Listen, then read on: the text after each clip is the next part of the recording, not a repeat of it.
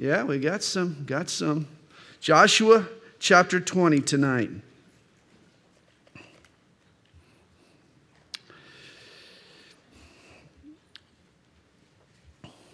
Thanks to endless Matlock reruns and episodes of Law and Order, most of us by now know the difference between first degree murder and manslaughter. Murder in the first degree is a premeditated act with lethal intent. Manslaughter is an unintentional or accidental taking of another person's life. Well, in ancient times, if you were guilty of manslaughter, the family of the victim had the right to avenge their brother's death. That means they could chase you down and kill you in cold blood. You were a target. You lived your whole life looking over your shoulder. Reminds me of the two guys that were walking through the forest one day when this hungry bear jumped out of the woods. One guy pulls off his backpack and he takes off his heavy hiking boots and he starts lacing up his Nike sneakers. And his buddy laughs at him. He says, Tennis shoes aren't going to make you faster than a bear. And that's when the guy, as he's tying his laces, he says, I don't have to be faster than the bear. All I have to do is be faster than you. Well, in Old Testament times, it literally came down to a race between the avenger and the slayer. Which guy was faster afoot?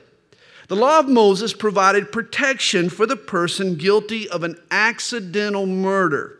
In Numbers chapter 35, the Lord had told Moses that when Israel enters the land, they are to set up certain cities as safe havens for the manslayer. These cities were called cities of refuge. You could run to one of these cities and be safe. And Joshua enacts this law here in chapter 20, verse 1. The Lord also spoke to Joshua, saying, Speak to the children of Israel, appoint for yourselves cities of refuge, of which I spoke to you through Moses, that the slayer who kills a person accidentally or unintentionally may flee there. And they shall be your refuge from the avenger of blood. And when he flees to one of those cities and stands at the entrance of the gate of the city and declares his case in the hearing of the elders of that city, they shall take him into the city as one of them and give him a place that he may dwell among them. Then, if the avenger of blood pursues him, they shall not deliver the slayer into his hand because he struck his neighbor unintentionally, but did not hate him beforehand. And he shall dwell in that city until he stands before the congregation for judgment, and until the death of the one who is high priest in those days. Then the slayer may return and come to his own city and his own house, to the city from which he fled. Now, when a manslayer arrived in the city of refuge, his case was reviewed before the city elders. If they believed that his crime was unintentional, they took him in. And as long as he stayed within the city walls, he was safe. Now, if he ever went outside the city limits, he was fair game for the avenger. And his dilemma continued until the death of the high priest. Whether the priest lived to be 35 or 95, the slayer could return home safely only upon the death of the high priest. Now, all this seems to be to us an archaic rule. What relevance does this have for you and me? It seems that way until we begin to study this provision as a type of Jesus Christ. You see, I've discovered that whenever you get, lost in the Bible, whenever you get confused or, or you're challenged trying to decipher a passage of Scripture, always look for Jesus in that passage. In Hebrews chapter 10, verse 7, Jesus said, In the volume of the book, it is written of me. What is this book about? It's all about Jesus. You can find him on any page, every page, if you're looking. Jesus is on every page of this book. And here's a classic example. In a sense, all sin is murder. Why?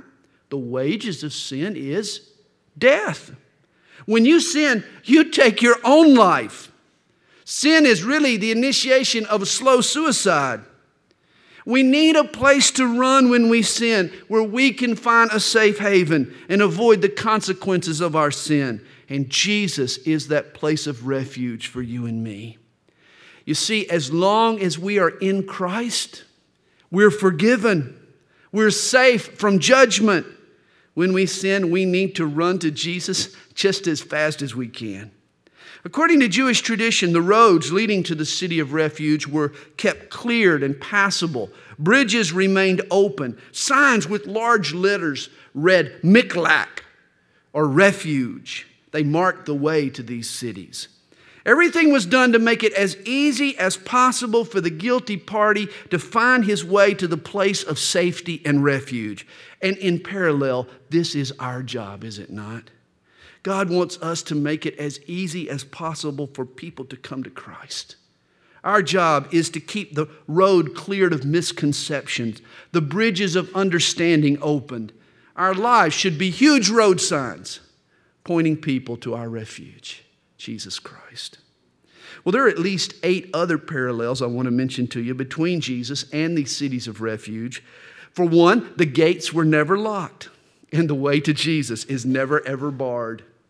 As long as you were inside the city, you were safe. If you left, you were on your own. And the same is true with Jesus. This is why we need to continue steadfast to the end. We need to abide in Christ. You had to pick up and leave all your possessions to come to the city of refuge, and likewise to follow Jesus. You have to leave behind anything that might rival your devotion to Him.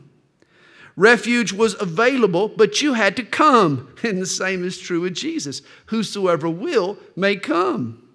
Once inside the city, there were plenty of provisions, all you might ever need. And likewise, for the human heart, when you enter into fellowship with Jesus, you find everything you need to be satisfied and to be fulfilled. The cities of refuge were established in advance, and likewise, Jesus was slain before the foundations of the world. He too was chosen beforehand to save us. And then, according to Numbers 35, verse 15, strangers and Gentiles, as well as Jews, were welcome to come to these cities of refuge, just as they are welcome to come to Christ Jesus. And then again, the death of the high priest granted total freedom, and it's because of the death of our high priest, Jesus Christ, that we receive a full and free and permanent pardon. Well, verse 7 lists these cities of refuge. They were scattered strategically throughout Israel to provide easy access. Three were west of the Jordan River, three were east of the Jordan River. And even the names of the cities speak to us of Jesus Christ. Take note. So they appointed Kedesh, which means holiness, by the way, in Galilee, in the mountains of Naphtali, Shechem, which means shoulder, in the mountains of Ephraim, and Kiriath Arba, which is Hebron, and the word Hebron means fellowship, in the mountains of Judah. And note, Jesus is our holiness, is he not? Jesus shoulders our burdens. Jesus provides us fellowship with God. And on the other side of the Jordan, by Jericho eastward, they assigned Bezer, which means fortified place. In the wilderness on the plain, from the tribe of Reuben, Ramoth in Gilead. Ramoth means exaltation from the tribe of Gad. And Golan, which means joy in Bashan from the tribe of Manasseh. Jesus, too, is our protection. In Christ, we are exalted. And certainly in Jesus, we find great joy. All six blessings are found in Christ Jesus. He says, These were the cities appointed for the children of Israel and for the stranger who dwelt among them, that whoever killed a person accidentally might flee there and not die by the hand of the avenger of blood until he stood before the congregation chapter 21. Then the heads of the fathers' houses of the Levites came near to Eleazar. Excuse me just one second.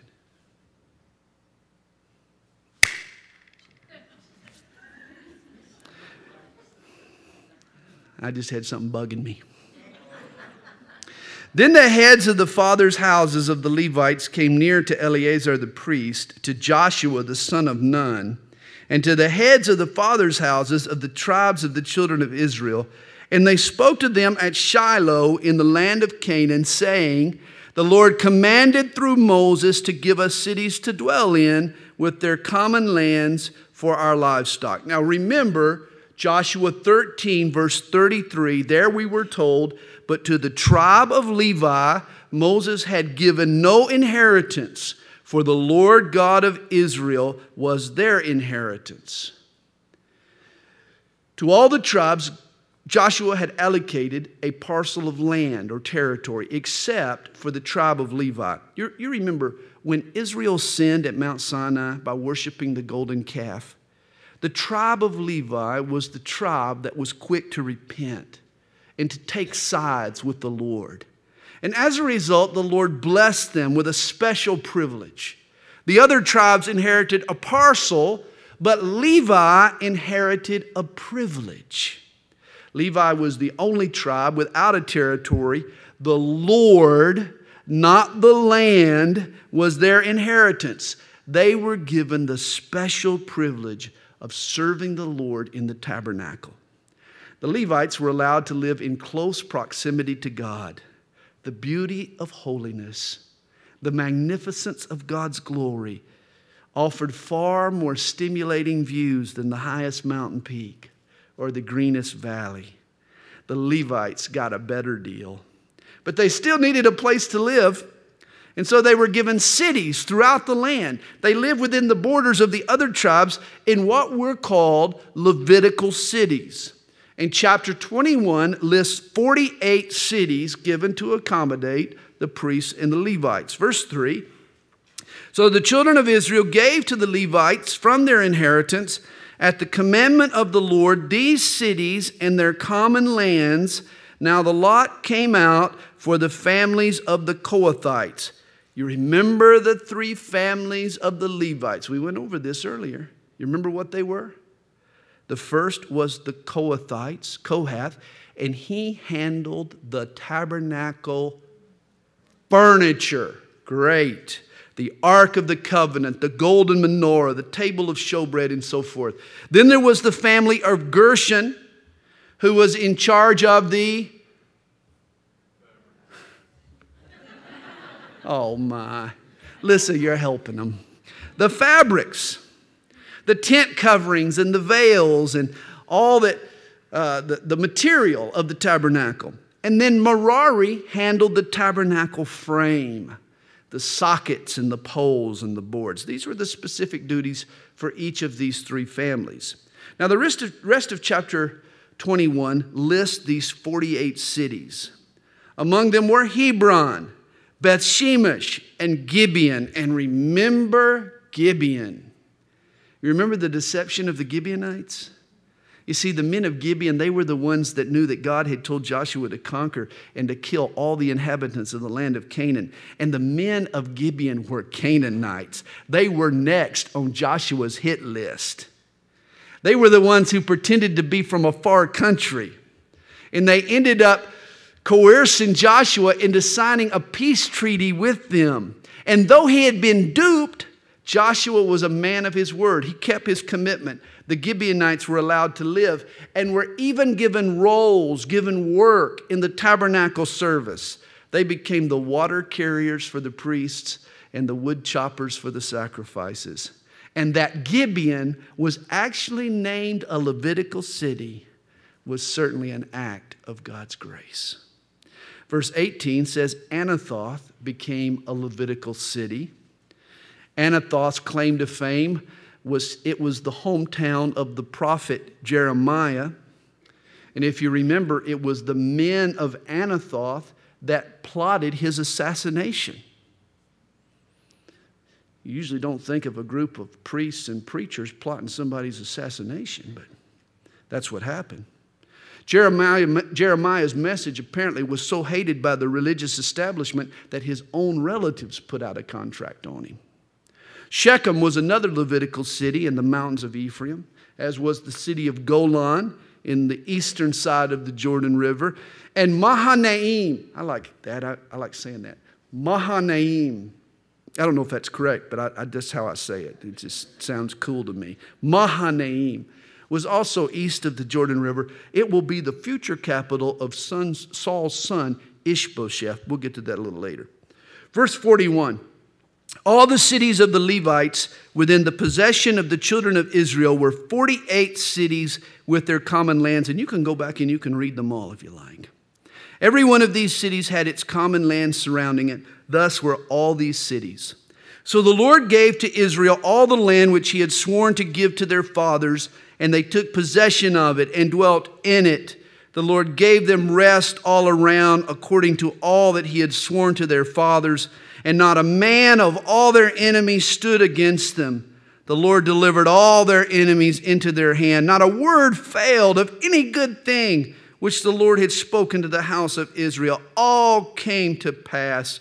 My, oh my. Has this news gotten to you yet? God is faithful to His word. God's word fails not. God never makes a promise too good to be true. What God promises, friend, you can take it to the bank. Well, in chapter 22, the two and a half tribes who chose to settle east of the Jordan, they return home. But a misunderstanding follows that almost erupts into an east west civil war. Chapter 22. Then Joshua called the Reubenites, the Gadites, and the half tribe of Manasseh, and said to them, You have kept all that Moses, the servant of the Lord, commanded you, and have obeyed my voice in all that I commanded you. You have not left your brethren these many days up to this day, but have kept the charge of the commandment of the Lord your God. And now the Lord your God has given rest to your brethren as he promised them. Now, therefore, return and go to your tents and to the land of your possession, which Moses, the servant of the Lord, gave you on the other side of the Jordan. And you remember this, don't you? How these two and a half tribes, they saw the lush land east of the Jordan River, and they thought, oh, wow, you know, we could graze our cattle right here. And so Moses gave them the land under the condition that they would cross over the Jordan and they would fight with the other nine and a half tribes until the land had been conquered, then they could go back to the, to the territory that they had chosen. Verse 5 But take heed, but take careful heed to the, do the commandment and the law which Moses, the servant of the Lord, commanded you to love the Lord your God, to walk in all his ways, to keep his commandments, to hold fast to him, and to serve him with all your heart and with all your soul. So Joshua blessed them and sent them away, and they went to their tents. Now, to half the tribe of Manasseh, Moses had given a possession in Bashan, but to the other half of it, Joseph, uh, Joshua gave a possession among their brethren on this side of the Jordan, westward. And indeed, when Joshua sent them away to their tents, he blessed them and spoke to them, saying, Return with much riches to your tents, with very much livestock, with silver, with gold, with bronze, with iron, and with very much clothing. Divide the spoil of your enemies with your brethren. So the children of Reuben, the children of Gad, and the half tribe of Manasseh returned and departed from the children of Israel at Shiloh, which is in the land of Canaan, to go to the country of Gilead, to the land of their possession, which they had obtained according to the word of the Lord by the hand of Moses. And remember, it was all east of the Jordan River. And when they came to the region of the Jordan, which is in the land of Canaan, the children of Reuben, the children of Gad, and half the tribe of Manasseh built an altar there by the Jordan. Notice, a great, impressive altar. It caught the eye of the other tribes. It was great, it was impressive, it was noticeable. Now, the children of Israel heard someone say, notice that. They heard someone say, Behold, the children of Reuben, the children of Gad, and half the tribe of Manasseh have built an altar on the frontier of the land of Canaan in the region of the Jordan on the children of Israel's side. And when the children of Israel heard of it, the whole congregation of the children of Israel gathered together at Shiloh to go to war against them. Deuteronomy 12 had made it clear that Israel was to worship God in a designated place that sacrifices could only be offered in a centralized location at the tabernacle, which at the time was located in Shiloh.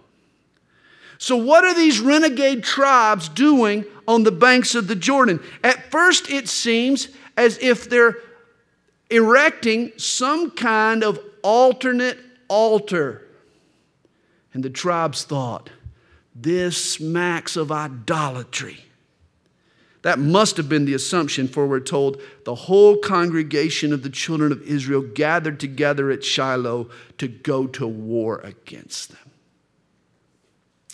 Now, it's a good thing that cooler heads prevailed. Before brothers start slaughtering brothers, someone suggests that the two sides sit down and have a conversation. Why is it we always want to fight before we talk?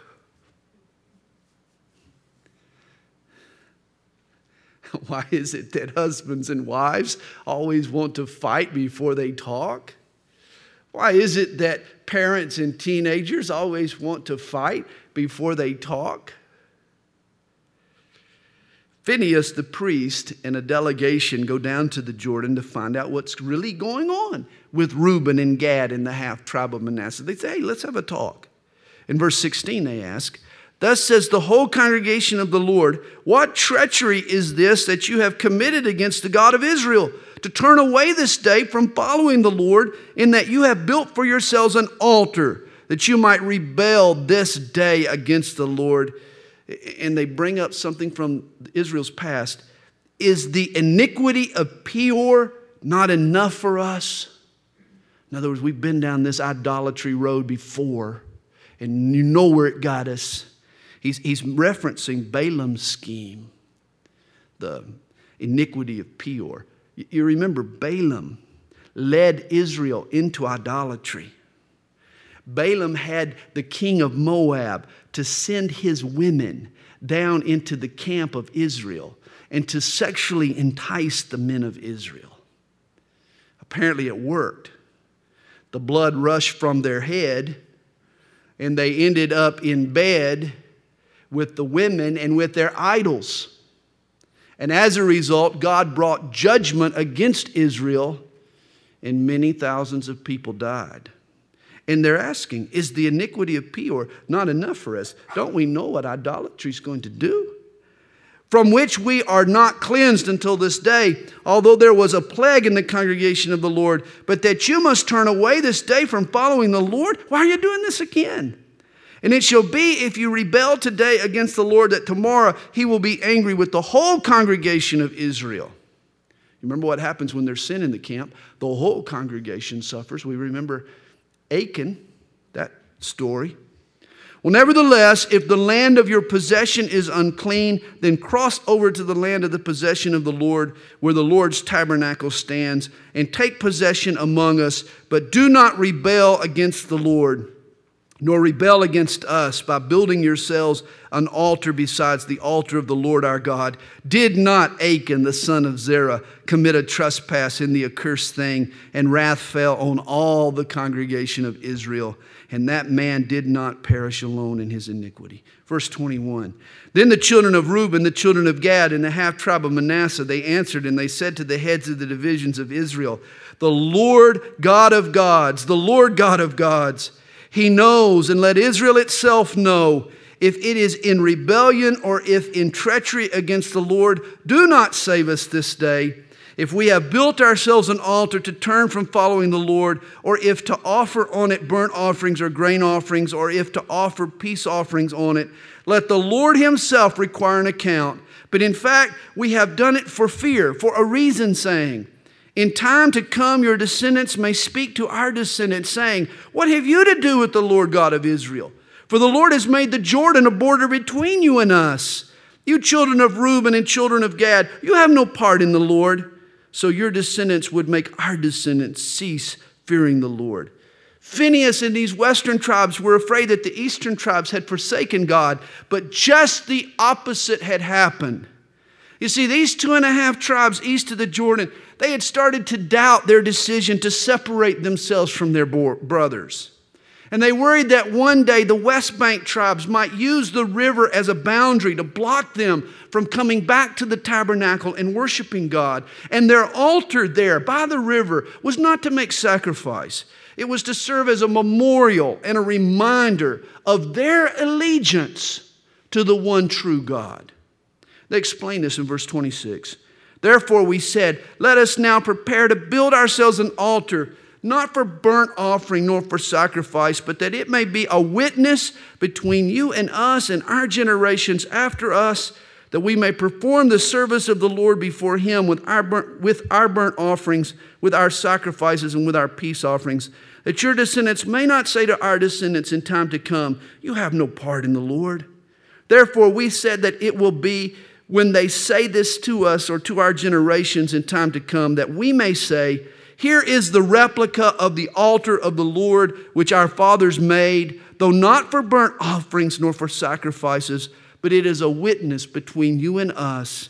Far be it from us that we should rebel against the Lord and turn from following the Lord this day to build an altar for burnt offerings, for grain offerings, or for sacrifices beside the altar of the Lord our God, which is before his tabernacle. They were right on. Good thing they talked, huh? Verse 30. Now, when Phinehas the priest and the rulers of the congregation, the heads of the divisions of Israel were with, who were with him, heard the words that the children of Reuben, the children of Gad, and the children of Manasseh spoke, it pleased them. Then Phinehas, the son of Eleazar the priest, said to the children of Reuben, the children of Gad, and the children of Manasseh, This day we perceive that the Lord is among us, because you have not committed this treachery against the Lord. Now you have delivered the children of Israel out of the hand of the Lord. And Phinehas, the son of Eleazar, the priest, and the rulers returned from the children of Reuben and Gad and from the Gilead to the land of Canaan to the children of Israel. And they brought back word to them. So the thing pleased the children of Israel, and the children of Israel blessed God. They spoke no more of going against them in battle to destroy the land where their children where the children of Reuben and Gad dwelt. The children of Reuben and the children of Gad called the altar witness, for it is a witness between us that the Lord is God. But I want you to remember how this whole story started. Back in verse 11, if you don't mind underlining in your Bible, you need to underline this phrase. Verse 11 Now the children of Israel heard someone say, this all got heated up over hearsay. And here's the point we need to take to heart tonight the nation almost goes to blows. Brother almost sheds brother's blood. A bloody, violent war almost erupts over a stinking rumor. Guys, this is how all civil wars get started. This is how friends divide. This is how civil wars in churches get started. Someone hears someone else say. They take it to heart without checking it out. It's been said when you jump to conclusions, you land in confusions relationships, marriages, churches blow up over hearsay, over miscommunication. How many church splits were the result of a misunderstanding that could have been averted had both sides just sat down and talked? It's been said handle a rumor like a check, never endorse it until you know it's genuine. Shifting gears.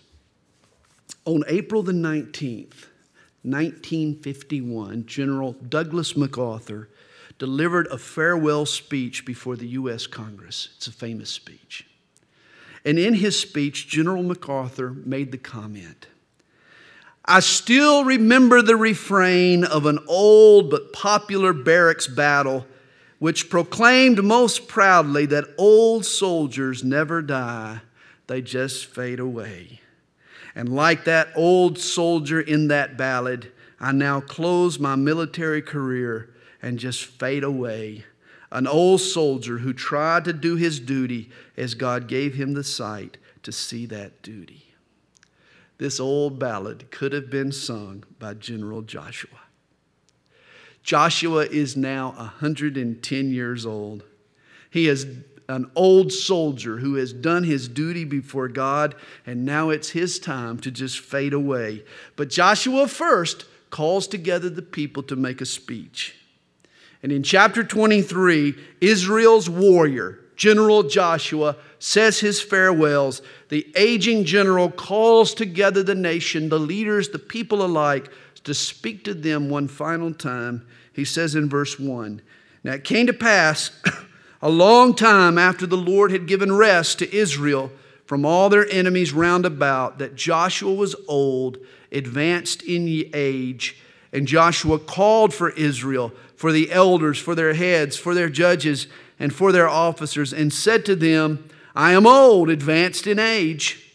You have seen all that the Lord your God has done to all these nations because of you, for the Lord your God is he who has fought for you. And notice the general doesn't take any of the credit, does he? General Joshua has been there for each of these battles. As a matter of fact, he's led the charge. But does he take credit? Absolutely not. I think it's one of the most disgusting things when leaders stand up and take credit for what God has done. Hey, he says, The Lord your God, He is the one who has fought for you. Joshua knows the Lord alone was responsible for Israel's victories. He makes it clear the Lord your God is He who's fought for you. Verse 4 See, I have divided to you by lot these nations that remain to be an inheritance for your tribes, from the Jordan with all the nations that I have cut off, as far as the great sea westward. And the Lord your God will expel from them before you and drive them out of your sight, so you shall possess their land as the Lord your God promised you. God is faithful to do his part. He will see to it that all the land is conquered if Israel does their part. And you know, in every work of God, there is God's part and there is our part. The question for Israel was never, will God do his part? Yes, he'll be faithful. The only question remains is, will Israel be obedient?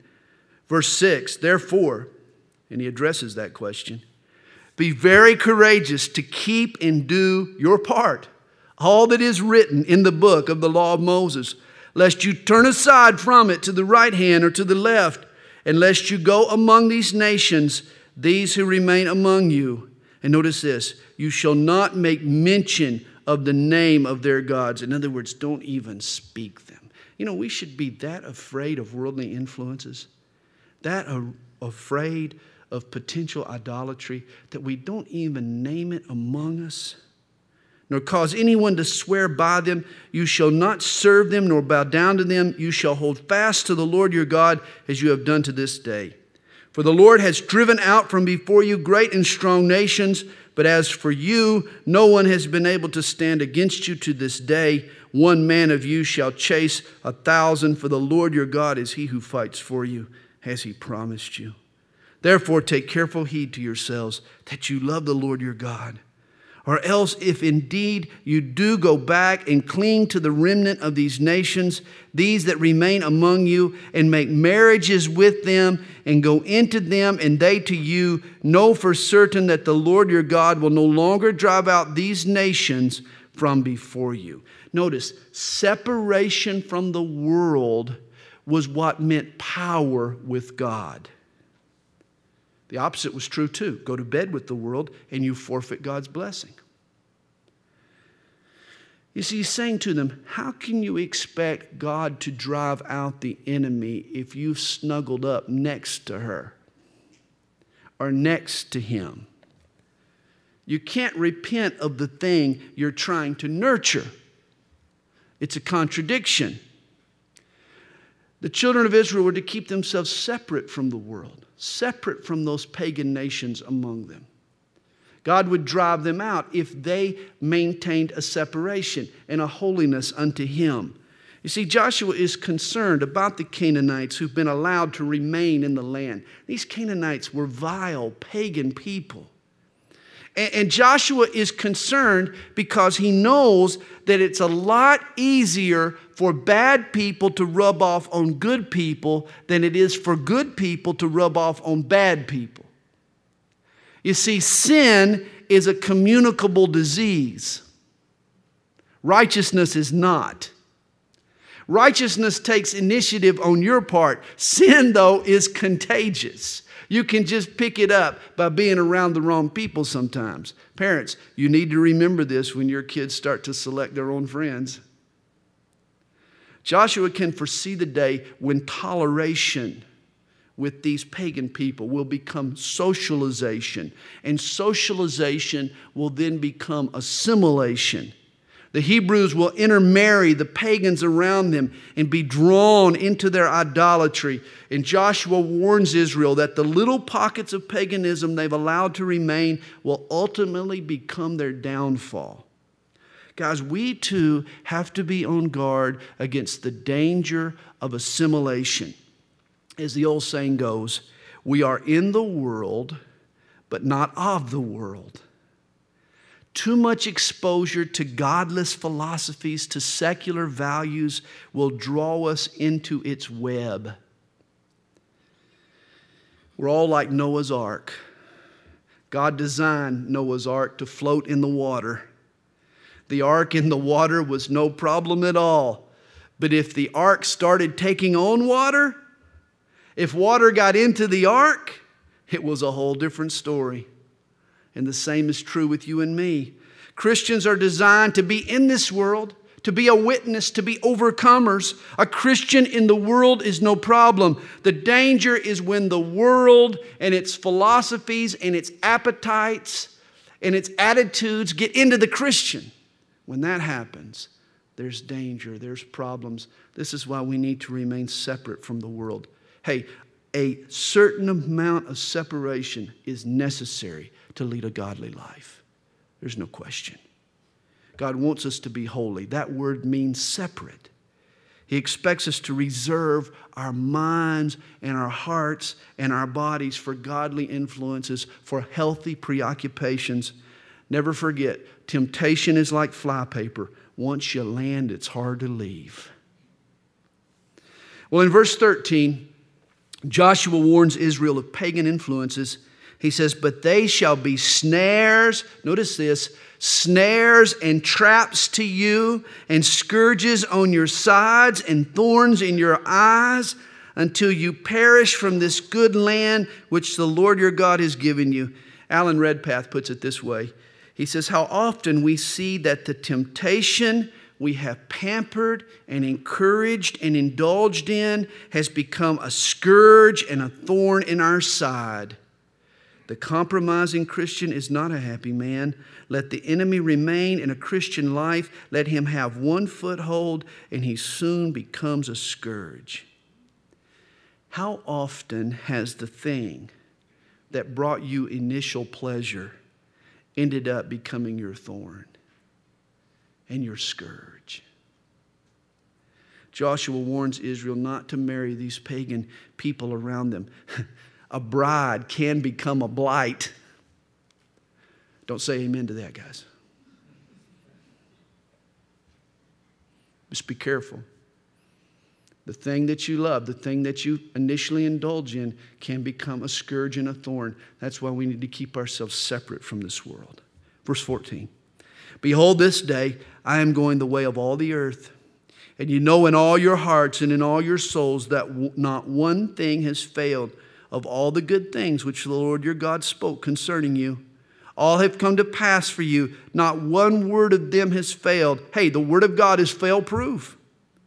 Therefore, it shall come to pass that as all the good things have come upon you, which the Lord your God promised you, so the Lord will bring upon you all harmful things until he has destroyed you from this good land which the Lord your God has given you. When you have transgressed the covenant of the Lord, your God, which he commanded you, and have gone and served other gods and bowed down to them, then the anger of the Lord will burn against you. and you shall perish quickly from the good land which he has given you. You see, God is always faithful. It's up to your response to determine whether he's going to be faithful to bless you or whether he's going to be faithful to curse you. But God is going to be faithful. You just get to decide how he's going to be faithful to you. After Joshua's farewell speech, the old general, he calls for Israel to gather together at Shechem, which was a few miles north of his home up in the mountains of Ephraim. And here Joshua issues a final challenge.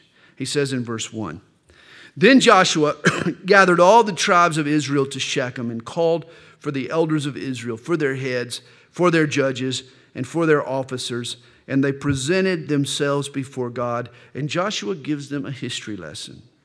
And Joshua said to all the people, Thus says the Lord God of Israel. He's an old man, you know, he's 110 years old. That's my old man impersonation, but it, it didn't work very well, did it?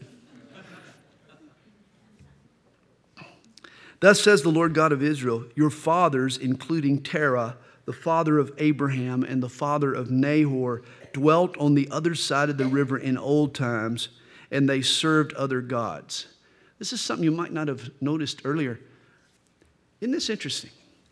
Abraham came from an idolatrous family. Did you know that? Now, Abraham is someone that we call the father of our faith. And here we can appreciate his faith his own dad was an idolater. Apparently, the only impetus in Abraham's life that drew him to God was the hunger of his own heart. I think that's why it's fitting that we call Abraham the father of our faith. Here was a man surrounded by idols and idolaters, and yet faith in the one true God sprung up in his unlikely heart. He says, Then I took your father Abraham from the other side of the river, led him throughout all the land of Canaan, and multiplied his descendants, and gave him Isaac. To Isaac I gave Jacob and Esau. To Esau I gave the mountains of Seir to possess, but Jacob and his children went down to Egypt. Also I sent Moses and Aaron, and I plagued Egypt ten times, by the way, according to what I did among them Afterward, I brought you out. Then I brought your fathers out of Egypt, and you came to the sea, and the Egyptians pursued your fathers with chariots and horsemen to the sea. So they cried out to the Lord, and he put darkness between you and the Egyptians, brought the sea upon them, and covered them. And your eyes saw what I did in Egypt. Then you dwelt in the wilderness for a long time. Forty years is a long time. And they needed to be reminded of their history. You know, you and I need to be reminded of our history. I went to four or five graduation ceremonies this past week, and someone said something to the graduates. I think it was at Nick's baccalaureate last week. The speaker made the comment. He said, Three things you should never forget who you are, where you've come from, and what you stand for. I like that. We need to remember our past. We need to remember our history so that we know where we're going in our future. This is what he's doing. He's recounting their history. He says, And I brought you into the land of the Amorites who dwelt on the other side of the Jordan, and they fought with you. But I gave them into your hand that you might possess their land, and I destroyed them from before you. And he's referring to their victories over King Og and King Sihon, the nations east of the Jordan River. In verse 9, he reminds them of Balaam and their victory over the Moabites. Then Balak, the son of Zippor, Zippor, not Zipper, Zippor, king of Moab, arose to make war against Israel and sent and called Balaam, the son of Beor, to curse you. But I would not listen to Balaam, therefore he continued to bless you. So I delivered you out of his hand. Joshua next recounts the battle of Jericho and begins to sum up their victories over the Amorites. Then you went over the Jordan and came to Jericho, and the men of Jericho fought against you. Also the Amorites, the Perizzites, the Canaanites, the Hittites, the Girgashites, the Hivites, and the Jebusites. But I delivered them into your hand. I sent the hornet before you, which drove them out from before you, also the two kings of the Amorites, but not with your sword or with your bow. Now, the Hebrew translation for hornet means stinging wasps. And apparently, the Hebrew army was assisted by a swarm of insects in their assault upon the land. Long before cruise missiles and Patriot missiles and Scud missiles, the Hebrew artillery consisted of wasp missiles. Imagine, though, going to combat, going into combat after you've been stung by a swarm of wasps. You would not be a very effective soldier, to say the least. Any Georgia bulldog will tell you it's no fun to get stung by a yellow jacket. Trust me. Happens very rarely, but it's no fun when it does. Last week, we mentioned the parallels between Joshua and Revelation. Here's another. You remember the fifth trumpet judgment in Revelation chapter 5? It predicts a five month plague of stinging locusts. A swarm of hornets also helped Joshua in his conquest. Well, verse 13 tells us, I have given you a land for which you did not labor, and cities which you did not build, and you dwell in them. You eat of the vineyards and olive groves which you did not plant. When Joshua invaded the land, he took over a land already furnished. And I don't know if you recognized it, but verse 13 is a description of the Christian life. Because haven't we gone into a, a land that we didn't labor for? Aren't we enjoying blessings that we didn't earn? That were all won for us through Jesus Christ? This is God's grace. It's love and blessing that's on the house that you didn't manufacture, that you didn't earn. It was paid for on the cross, and we receive it by faith, not effort, not elbow grease. Well, verse 14, Joshua continues Now, therefore, fear the Lord, serve him in sincerity and in truth and put away the gods which your fathers served on the other side of the river and in Egypt. Serve the Lord. And notice a detail here. notice the Hebrew slaves in Egypt had sunk so low that they had put their faith and they had worshiped the gods of the Egyptians. Did you notice that? Moses not only had to overcome the Pharaoh's stubbornness, but the Hebrews' unbelief. Well, Joshua says, serve God in sincerity and in truth. And in verse 15,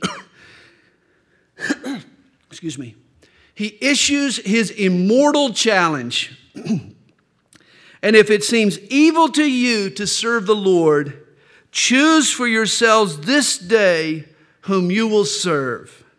Whether the gods which your fathers served that were on the other side of the river, or the gods of the Amorites in whose land you dwell. Catch this. But as for me and my house, we will serve the Lord. Patrick Henry shouted, Give me liberty or give me death. His famous battle cry. Israeli soldiers today, they go out into battle with shouts of Kadima, which means let's go. Go for it. By the way, this is the word that's now the name for the political party that was started by Ariel Sharon, Kadima. The battle cry among the passengers that thwarted the terrorist attempts on United Flight 93 on September 11th, 11th were, Let's roll. I'm okay now. Japan's battle cry in World War II was Tora, Tora, Tora. You know what that means? Tiger, tiger, tiger. But here is Joshua's famous battle cry. And it's become the battle cry for every Christian family. As for me and my house, we will serve the Lord. Now, here is a line that has adorned bookmarks and cross stitches and wedding albums you see it just about everywhere. But as for me and my house, we will serve the Lord. And yet, let me ask you tonight has this declaration been written on your heart? Maybe it's cross stitched on your Bible cover, or maybe it hangs above your sink, but has it been written on your heart? Has Joshua's statement become your battle cry? The battle cry of your heart? As for me and my spouse and our kids, we are determined, we are committed to serve the Lord at any cost. You know, sometimes my kids want to indulge in a questionable activity. They want to go to a movie that's questionable or dirty, or they want to listen to music they shouldn't be listening to. And, and I tell them, no, I don't mind putting my foot down. I'm not running for reelection. I'm their dad. And that's when they'll respond Oh, Dad, everybody else is doing it. And my reply is simple who cares? who cares what everybody else is doing? Who cares if everybody else runs over a cliff? I'm not going to do it. Remember, the majority yelled out, Crucify him, crucify him. Did they make the right choice? Notice a river. Only the dead fish go with the flow. Only the dead fish go with the flow. The fish that are alive are the ones that are swimming against the current. I love Joshua's attitude. His decision has already been made. His mind is made up. He doesn't care what everybody else happens to be doing. He is determined. He has set. He is committed. He says to the Hebrews, But as for me and my house, we will serve the Lord. And in verse 16, Israel answers Joshua. So the people answered and said, Far be it from us that we should forsake the Lord to serve other gods. For the Lord our God is he who brought us and our fathers up out of the land of Egypt from the house of bondage, who did those great things in our sight and preserved us in all the way that we went and among all the people through whom we passed. And the Lord drove out from before us all the people, including the Amorites who dwelt in the land. We also will serve the Lord, for he is our God. But Joshua said to the people, You cannot serve the Lord for he is, he is a holy God. He is a jealous God. He will not forgive your transgressions nor your sins. If you forsake the Lord and serve foreign gods, then he will turn and do you harm and consume you after he has done you good.